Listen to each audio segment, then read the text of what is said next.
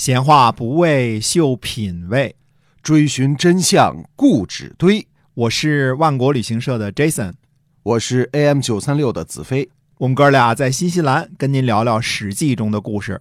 各位亲爱的听友，大家好，欢迎收听《史记》中的故事，是由新西兰万国旅行社的 Jason 为您讲的。我们继续跟您讲一讲新西兰有特色的旅游项目。对的，上回我们说了一下这个步道啊，其实新西兰呢有各种各样的步道，嗯呃，短的呢可能一两个小时，啊，呃，就在我居住的奥克兰呢就有这种步道步道，嗯啊，有沿着海边的，有在山上的，有走瀑布的啊，都非常的漂亮。嗯，呃，那么下次呢，你要是来新西兰旅游的时候，记着呢。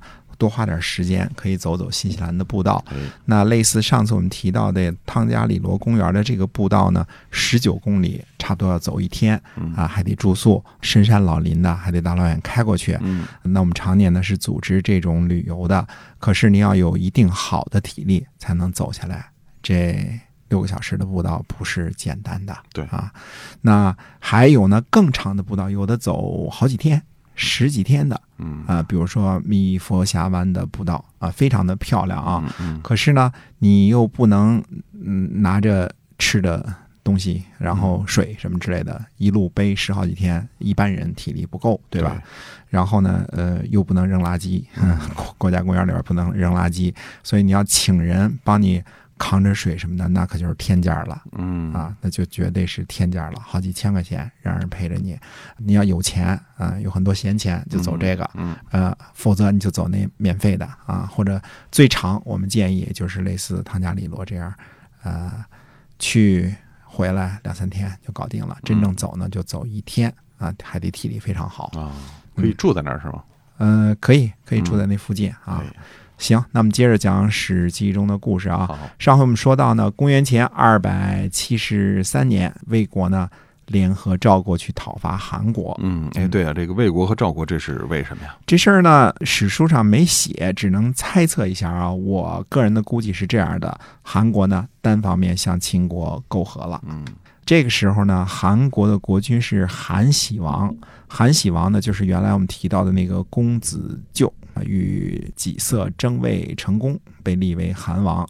在孟尝君时代呢，联合魏国讨伐秦国，并且一度呢攻到函谷关，逼得秦昭襄王呢退还了五岁的二百里土地。后来呢，伊阙之战，韩魏联军呢被白起斩首二十四万，又把五岁呢割让回去了。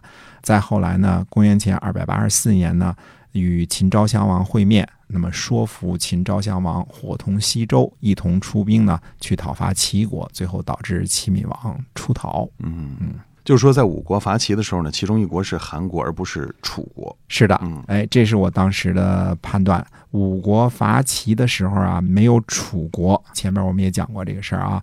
公元前呢，二百八十二年呢，韩喜王又在东周和西周之间呢会见了秦昭襄王。这时候的韩喜王呢，已经在准备与秦国媾和了。嗯，那可是，在前面不是韩国派出大将这个鲍渊去救助魏国吗？确实是，而且不明白这是怎么回事了。嗯呃，韩国救助魏国，那就等于跟秦国为难。对对吧对，不过史书上确实是这样记载的。嗯那我个人估计呢，可能鲍渊被打败，逃跑去了大梁之后呢，韩喜王终于彻底认怂了。之前呢，可能还跃跃欲试的想帮一帮这个魏国，毕竟曾经是老哥们儿嘛，嗯对吧？那么。这次呢，韩国呢可能是明目张胆的投向了秦国了，所以才招致魏国和赵国的联合攻打。在魏国和赵国眼里啊，韩国是抗击秦国的最前线。如果韩国彻底倒向秦国，那等于赵国和魏国在家门口又多了个敌人。嗯呃，敌人虽然可恶，但是叛徒更可恶，所以必须得惩治。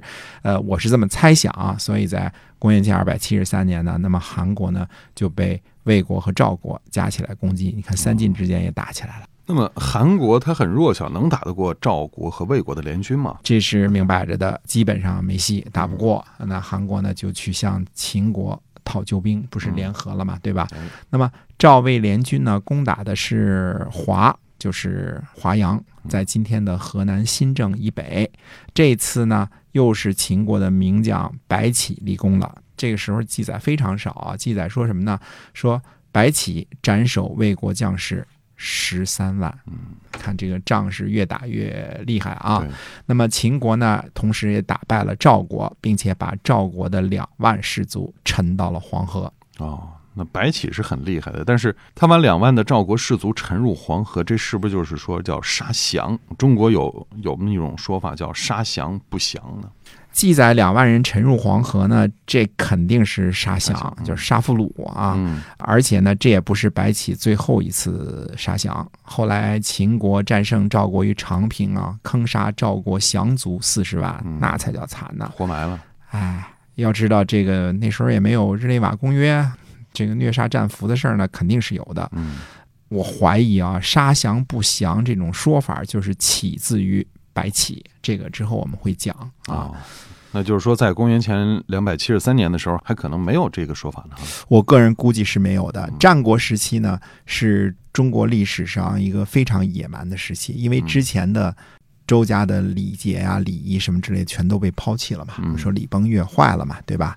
呃，而且呢，经常形成大规模的作战，一次战役斩首几万的这种记载啊，在战国中后期就经常见到了。嗯战争当中呢，大规模的杀伤，似乎没有人对这件事呢进行检讨。杀俘虏呢也是一样，似乎并没有交枪不杀这么一说嗯。这其中的一个原因是呢，秦国和六国之间呢，它不太一样。秦国商鞅变法之后的体制呢，就是为战争设立的。秦国的法律呢，是按照敌方的头颅计功的，嗯，杀一个头立一功。由于商鞅的这个法律禁止私自打架斗殴啊，在秦国自己不能私自打架斗殴。其实他又阻断了什么呢？阻断了下层向上升的这个通道，比如说读书啊、经商啊这些都不允许了吧？就没什么可干的。哎，所以你唯一的显贵的方式就是杀敌立功。嗯所以这个秦国和其他人打仗啊，杀戮是很残酷的，嗯对待战俘呢也是一样。那除了这个以外，还有其他什么原因吗？另外一个原因呢，就是秦国人呢不信任六国人。以前呢，秦国拿到这个魏国的都城安邑的时候啊，就是把那儿人都给轰出去了，就是人民不要了，只要土地。那秦国呢，并不认为六国人投降之后会像秦国人一样和秦国人一条心。已经产生国家文化的不同了嗯。既然不能征服人心，又不能吸纳为自己的兵员，嗯，那这些战俘放了会增加敌方的实力，留着浪费自个儿的粮食，所以人已经残酷到这种地步了。所以秦国呢，不但在战场上杀戮，赢了之后呢，还杀俘虏。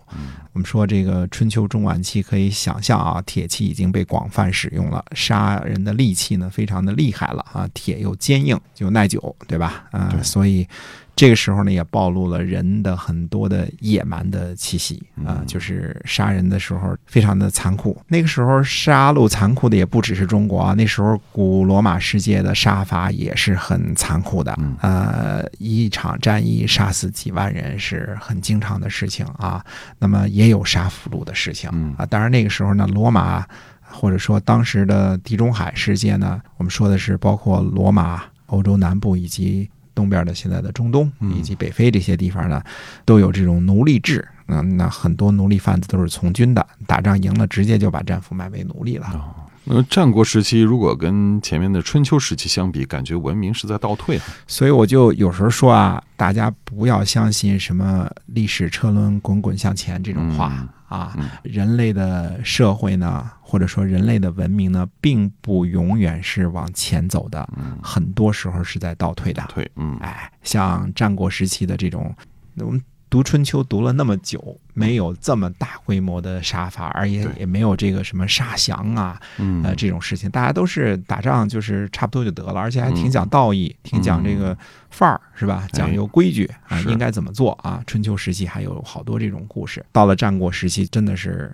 完全是为了抢地盘儿，对。啊、抢好处。我记得以前春秋时期的战争还讲过，进攻的一方还允许败退的那一方把这个车修好，然后呢再继续的啊，对 就是对，嗯。那是避之战的其中的一个插曲嘛，嗯。对吧？就是敌方的士兵帮着把这个车给倒过来，哎。帮着你逃跑啊，是。这种事儿啊。嗯。所以为什么希望大家看这种史料呢？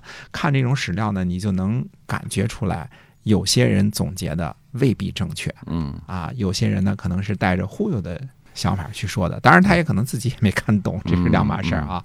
呃，那《史记》当中还有些什么其他的故事呢？那么下回再跟大家接着说。好的，我们的节目是由新西兰万国旅行社的 Jason 为您讲的，我们下次节目再会。再会。